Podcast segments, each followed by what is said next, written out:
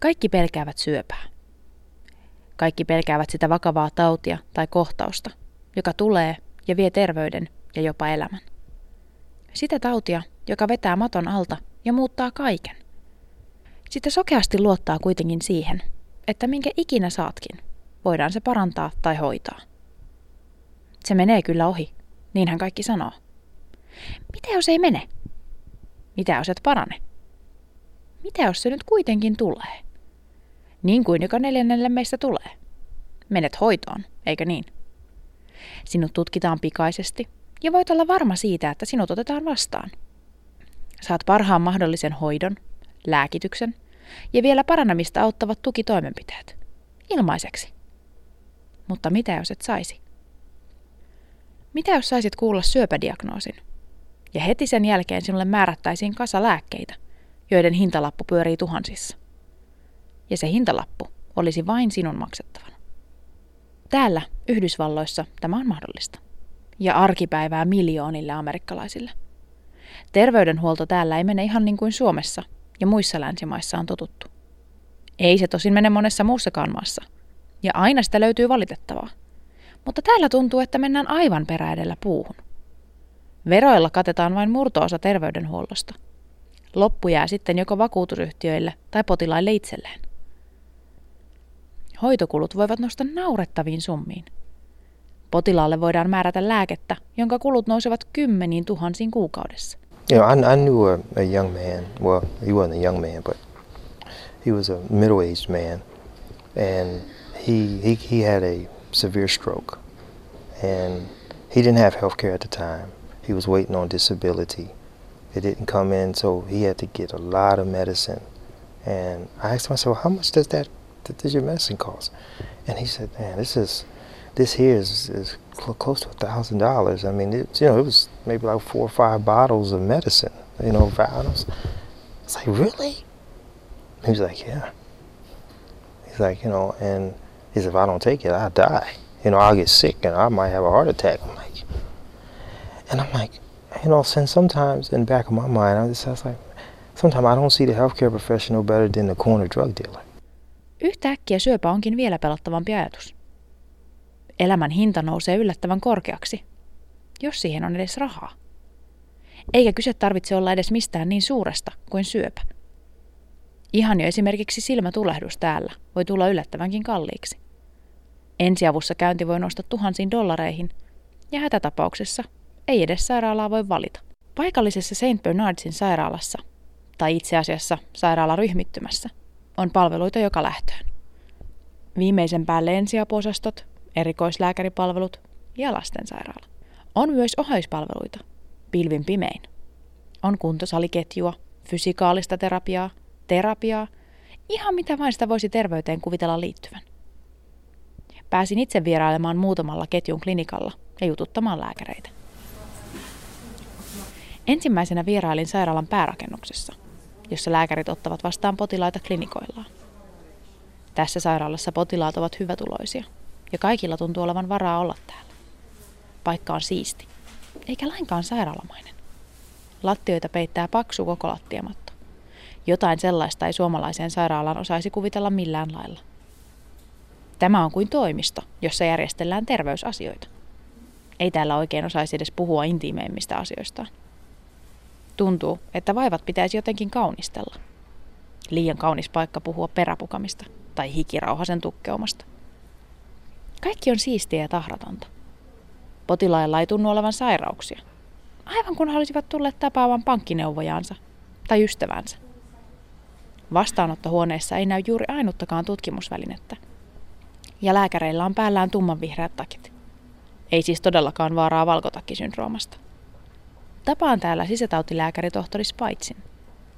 Tohtori Spaits ottaa vastaan potilaita lapsista vanhuksiin ja hoitaa heitä myös sairaalan puolella. Täällä on siis tapana ottaa vastaan potilaita sekä klinikalla ja jakaa osa päivästä sitten sairaalan puolelle.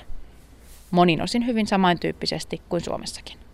Tohtori Spaits on hyvin tietoinen muiden maiden terveydenhuoltojärjestelmistä ja mitä niissä on tehty oikein. Suomalaisesta systeemistä hän ei kuitenkaan juurikaan ole kuullut. Hänen mukaansa terveydenhuoltoala on murroksessa Amerikassa, ja moni asia on muuttumassa. Monetkaan lääkärit eivät enää halua tehdä osapäivästä klinikoilla, ja toiset eivät halua sairaalassa. That model is changing because many physicians are saying, you know what, I don't really want to go to the hospital anymore. I would rather just stay in my clinic and see patients. Or there's some physicians say, I'd rather just stay in the hospital and see just hospital patients. I don't want to go to the clinic anymore. So we're starting to see that, that's been a national trend over the last probably 10 years, where you have just hospital based physicians. So what happens is the physicians in the clinic then basically turn their patients over to the physicians in the hospital. And so these hospital specialists or hospitalists just manage those patients while they're in the hospital, and then when they get them well, they discharge them home and they follow back up with the patient back in the clinic. Tämä on johtanut siihen, että klinikoilla työskentelevät lääkärit ovat potilaiden niin sanottuja omalääkäreitä. Ja sairaalassa hoitavat lääkärit ovat oman alansa asiantuntijoita, mutta eivät tunne potilaita pidemmältä ajalta. Jotkin vakuutusyhtiöt tukevat tätä järjestelmää, mutta toisaalta kritisoijat kokevat, että tämä johtaa hoidon laadun heikkenemiseen, koska lääkärit sairaaloissa eivät tunne potilaitaan, kuten klinikkalääkärit. Toista on sairaaloissa, jossa käy ihmisiä, joilla vakuutusta ei ole – siellä olot ovat huomattavasti pelkistetymmät. Odotushuoneessa ihmiset ovat aivan toisenlaisia kuin edellisessä. Ihmiset näyttävät oikeasti sairailta. Tutkimusten mukaan he myös ovatkin. Köyhimpään kolmannekseen kuuluvat potilaat käyttävät kaikista eniten terveydenhuollon rahoista ja nostavat eniten sairaspäivärahoja. Köyhimmille sellaisia on täälläkin. Täällä tutustuin tohtori Owensiin, jonka kanssa keskustellessa sain huomata, kuinka ihmeissään lääkärit täällä ovat suomalaisesta systeemistä, jossa hoito on ilmaista. Täällä ei erotella yksityistä ja julkista terveydenhuoltoa. On kalliita sairaaloita ja on halvempia. On sairaaloita, joissa käy köyhemmät, ja sitten on sairaaloita, joissa käy vain rikkaat. On myös ilmaisklinikoita ja maaseutuklinikoita, joihin voi mennä pienempien vaivojen kanssa ja saada hoitoa joskus jopa ilmaiseksi. patients like that might be cared for in um, in another setting. Uh, they might be seen in a in a charity clinic. Uh, we have a church health clinic where people with, that are uninsured get seen as outpatients, and of course we see anyone in the hospital. Um, also, there are clinics for people that have less money. Um, that maybe have Medicaid only, uh, which is our insurance coverage for people who are who are below a certain income level. But there is a segment of the population that's uninsured. Sitten on korkean profiilin tutkimussairaaloita, joissa hoidetaan hankalia tapauksia, kuten lasten syöpiä tai muita pitkäaikaissairauksia. Näihin sairaaloihin potilaat matkustavat pitkienkin matkojen päästä. Ja mikä näissä on poikkeuksellista – ainakin tämän maan mittarilla. Potilaille ei hoidosta lähde laskua, koska nämä sairaalat toimivat lahjoituksilla. There are, um, you was talking about like children who get cancer. We have that St. Jude's Research mm-hmm. Hospital, mm-hmm. and private donors pay for that. Like yeah. they'll pay money to this hospital. Um, actually, my little sister, well, he's my cousin, and he had, he got leukemia, and he was like 16, 17 years old and he was a football player, and they, they didn't have anyone to pay for it. Had no insurance, so he drove all. They drove all the way from Alabama to Memphis, and they treated his leukemia like anybody else's. So you got you, there are places that will treat you. It's just you may have to drive like you know eight hours to get there. And but St. Jude's never sends anyone a bill. Yeah, and they will. Okay. That's so it's like you got St. Jude's, and then there's a there's also like experimental things going, you know, research that they do. Like if you got cancer or you're older, they can send you to this place and you may qualify for this. And it just depends on how aggressive your cancer is too. Sometimes, yeah. Like if you're in the fourth stage, they probably won't really help you. But if you're in the beginning stages, they might, you know. Yeah. So, but I know he he got help. Systeemi tuntuu olevan todella monimutkainen ja palveluiden tarjoaja on todella monia. Suomessa kun sairastut, sinulla on kaksi vaihtoehtoa. Joko julkinen terveydenhuolto tai sitten yksityinen. Ja yksityiseltäkin päätyy julkiselle puolelle, jos vaiva vaatii suurempia toimenpiteitä. Täällä hakeudut ensin klinikalle lääkärille. Senkin valitset itse, jollei vakuutusyhtiö ole sinulle sellaista allokoinut. Tutkimukset hoidetaan toisessa firmassa, joka tarjoaa niitä palveluita, ja mikäli vaivasi vaatii sairaalahoitoa, menet vielä toiseen paikkaan saamaan sen. Kaikista näistä maksu on suuri, ja vakuutusyhtiöt kiittävät. I think there's also a disparity on what uh, what options are out there for individuals. It can be cumbersome for someone that doesn't have health insurance to try to navigate our system because it can be really difficult to fill out the paperwork and you know, okay, what are they asking for here? At a clinic that I used to work for, we used to help individuals fill out those state forms, those government forms, and it was pages and pages and very difficult for even some of our office staff who had master's level um, education. And so it'd be nice if it was less cumbersome for those individuals who really need that kind of care, especially the preventative care. Täällä ei kannata sairastaa. Täällä sairastaminen voi viedä konkurssiin. Vuonna 2013 tehdyn tutkimuksen mukaan joka neljäs yli 65-vuotias oli hakeutunut konkurssiin lääkärikulujen takia. Ja jopa puolet joutuivat panttaamaan asuntonsa, jotta saisivat kulut katetuksi. I have a neighbor who is undergoing chemotherapy cancer and she is taking on another job to pay for her medical bills because the healthcare will not cover it. Ikään kuin itse sairaus ei olisi tarpeeksi ahdistavaa ja kuluttavaa. Sen lisäksi vielä lisätään stressi siitä, että siinä menivät mahdolliset lapsen koulutusrahat tai seuraavan vuoden palkka. Tämä maa ei tunne sanaa ilmainen terveydenhuolto. Saati sitten sanaa hoitotakuu. Täällä asuu ihmisiä, jotka jäävät ilman hoitoa. Kymmenen vuotta sitten Harvardin yliopistossa tehdyssä raportissa arvioitiin, että vakuutuksen puute aiheuttaa jopa 50 000 turhaa kuolemaa vuosittain. Tästä määrä todennäköisesti on vain kasvanut. Me, I, I went many years without health care, particularly as a student. Until the universal health care kicked in, I was able to get, and for the first time, I was able to go to the doctor and get a full physical, and because I wasn't working, and you know, I had a lot of needs that had went neglected for a long time, and um, just luckily, I, I don't I haven't developed any serious issues, but it's issues like that that I think that's why I appreciate it so much because, I mean, you know, if I wasn't feeling well, I had to find a home remedy because I couldn't afford to go to the doctor. I didn't have health care. And so I was like, man, you know, I, I really felt I sympathized with those who were just like myself, who suffer in, in the quiet who, who deal with their issues every day, who trying to find a way to doctor on themselves the best they can, and they're just slowly getting sicker and sicker and sicker. Jo pelkkä tavallinen korvatulehduskin voi olla asia, johon etsitään hoitokeinoja muualta, koska sen hoitaminen voi kaataa jopa keskiluokkaisen talouden. Täällä olet vain yhden onnettomuuden tai vakavan sairauden päässä henkilökohtaisesta konkurssista. Mutta ei hätää. Onhan sitä vakuutukset.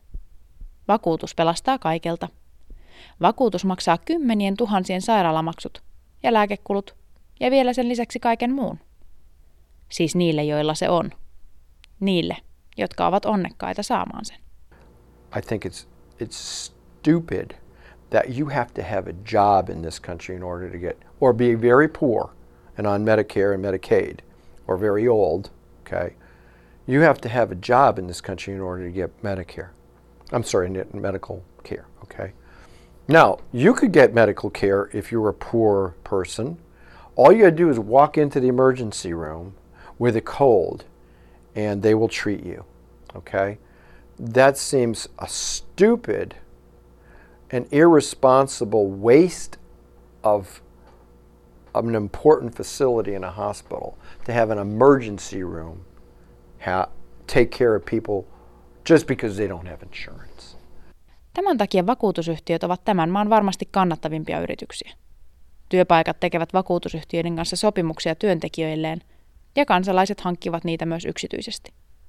Tai siis ne hankkivat, jotka sitä uskovat tarvitsevansa. Täällä on kasvava joukko nuoria, jotka ajattelevat, etteivät he koskaan sairastu tai heille ei koskaan tapahdu mitään, joten he eivät vakuutusta hanki. Sitten kun se arpa omalle kohdalle osuu, voikin olla tilanne aivan toinen. Health insurance is kind of different. Um, you know, when you go buy a car and you have to have, you have to prove that you have insurance to get a license. There aren't many things that you're proven to have health insurance for. So it's not uncommon, especially for somebody that's young, you know, that they don't think they're going to get hurt, they don't think anything's going to ever happen to them. So why would they pay for something they don't feel like they need?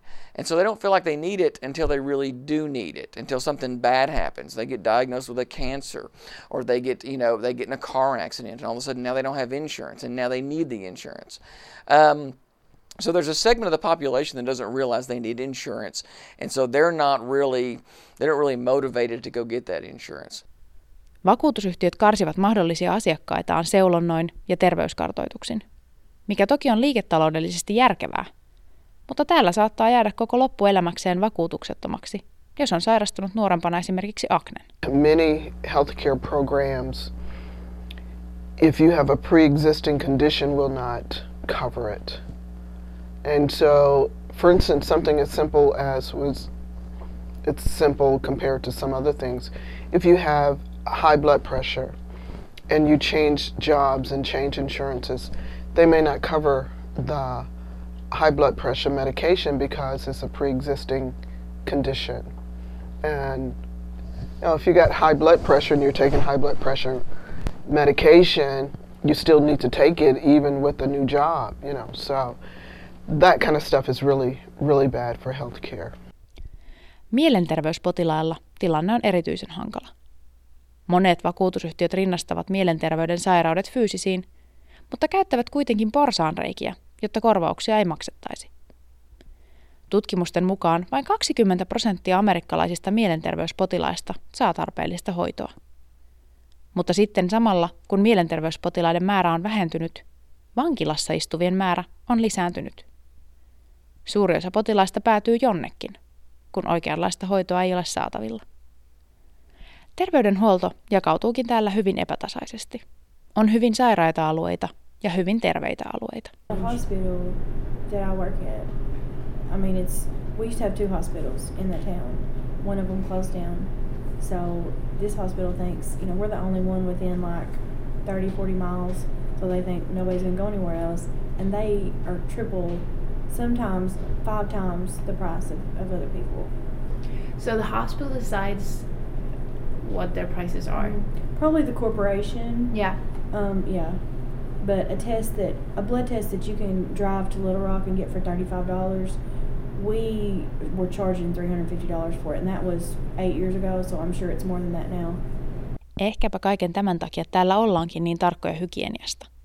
Ja joka paikassa kaupataan lääkkeitä ja luontaistuotteita, joilla estää milloin mikäkin virus tai pöpö, joka liikkeellä sattuu olemaan. Ennaltaehkäisyä tehokasta. Kun olisikin. Suurimmat terveydenhuollon menot, kun ei tule flunssista tai muista pikataudeista, vaan niistä, joihin ihmiset täällä oikeasti voisivat vaikuttaa. Ruokavalioon, liikuntaan ja yleiseen hyvinvointiin huomiota kiinnittämällä tilanne varmasti olisi hieman parempi. Ennaltaehkäisevää hoitoa täällä ei juurikaan ole. Siihen koetetaan toki panostaa paljon, mutta paljon siinä on parantamisen varaa. But I do think the U.S. needs to shift more toward what the European model is. I'm not saying go completely to it, but there are gaps in care that the U.S. doesn't provide for patients that don't have insurance. We've come a long way. We still need to go a little further in providing those, providing that care that's needed, especially on the preventative side. Tässä tuntuu, että systeemi on mätä. Se näkyy myös ihmisten luottamuksessa siihen, ihan jo pelkästään suhtautumisessa terveydenhuoltoon yleensä. The younger generation is more, they want instant results, they want instant feedback, they want immediate answers. The older generation, and I would say probably age 65, 70, 75 and beyond, they're more apt to when they come in and I say you need to take this medicine for this, then they just they'll take it on face value. They believe what I'm telling them, they trust that I'm doing what's best for them, and they'll leave it at that. Um, sometimes that's good, and sometimes that's not so good. So because sometimes they may be limited on the questions they ask me, and give me the opportunity to say, no, no, no, you don't keep taking the medicine that you've got at home. Stop taking that one and take this one instead. So we can get into trouble on that on that front as well. With the younger generation, though, because they're more inquisitive and because they want things instantly, that's been pushing medicine to more telehealth, telecommunications, um, being able to contact your provider by email or you know through Facebook or whatever. And so it's forcing us to move into the digital age where things are more accessible. Suomessa terveydenhuolto nähdään osana peruspalveluita, kuten poliisi, palokunta ja koulut. Täällä tilanne on toinen. Terveydenhuolto on palvelu siinä missä esimerkiksi kosmetologikäynti tai hieroja Suomessa. Vastuu omasta terveydestä on ihmisillä itsellään, ja se myös näkyy. And that's why America is running amok of disease, because so many people can't get the care they need, and it has led to this healthcare crisis. And uh, and I think that is what has brought on this idea that we need universal health care to care for, to in order to curb this this. I mean, new diseases are grabbing. America is, number one in cancer. I mean, just in my community, number one in HIV. And of course, people say that's a behavioral issue, but you know, beyond that, it's a disease. And uh, but there's diabetes, and some people, well, because you don't eat right. but I mean, you know, disease is disease. It's always something. It could be genetic. It could, it's still. I think we should have a healthcare system that addresses the issue and gives everyone an opportunity to, to at least get preventive maintenance. Maybe it could stop. It could lower the healthcare costs. You know, because whether you support universal healthcare or not, if I get sick enough, somebody's to pay for it if I can't.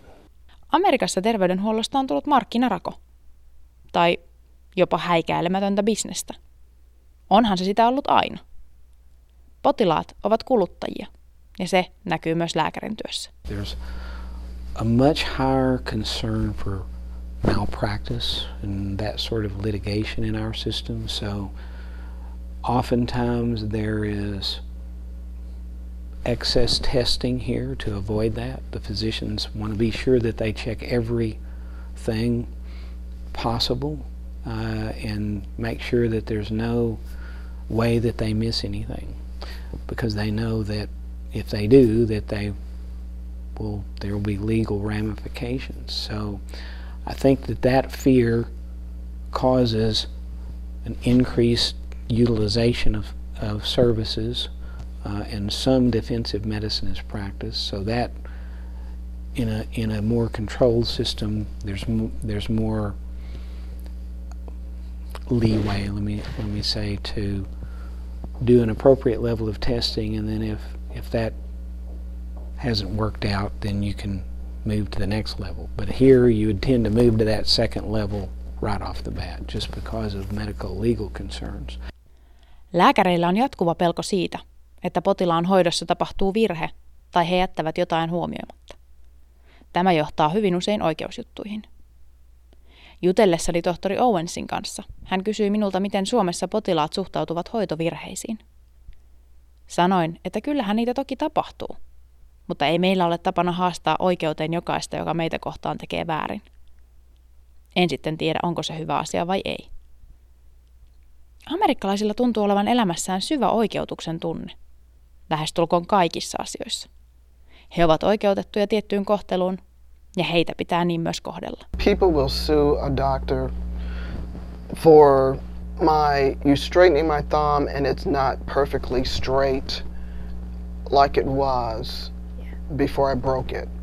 You know, um, and that's why you see many doctors no longer doing private practice because the the insurance cost uh, to fight suits, lawsuits is so high.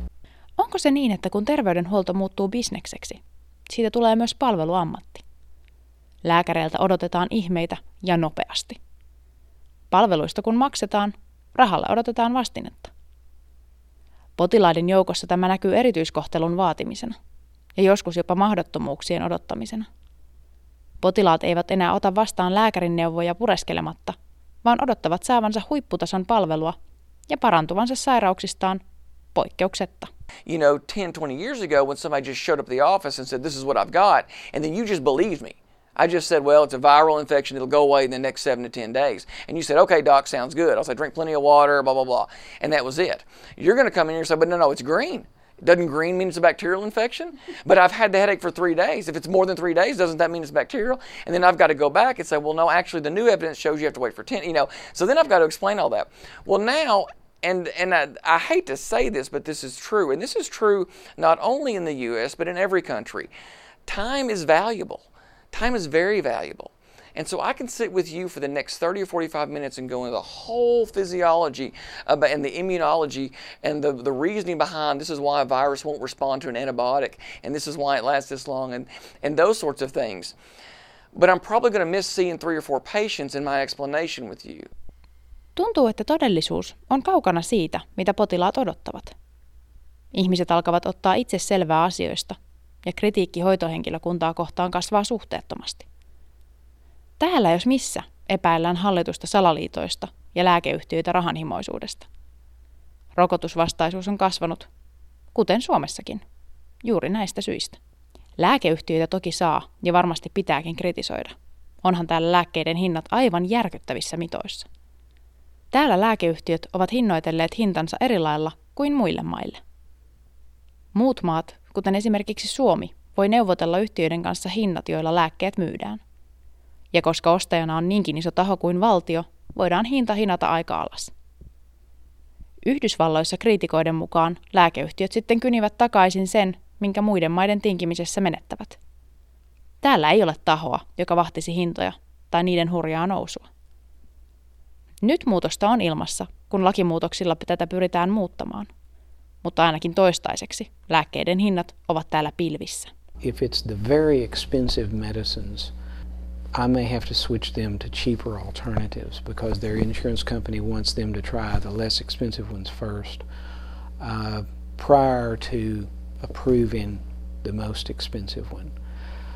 Uh, so I do a lot of that. Uh, sometimes people go to specialists and they're prescribed the newest, latest medicines and they can't afford those or, or the copay for that.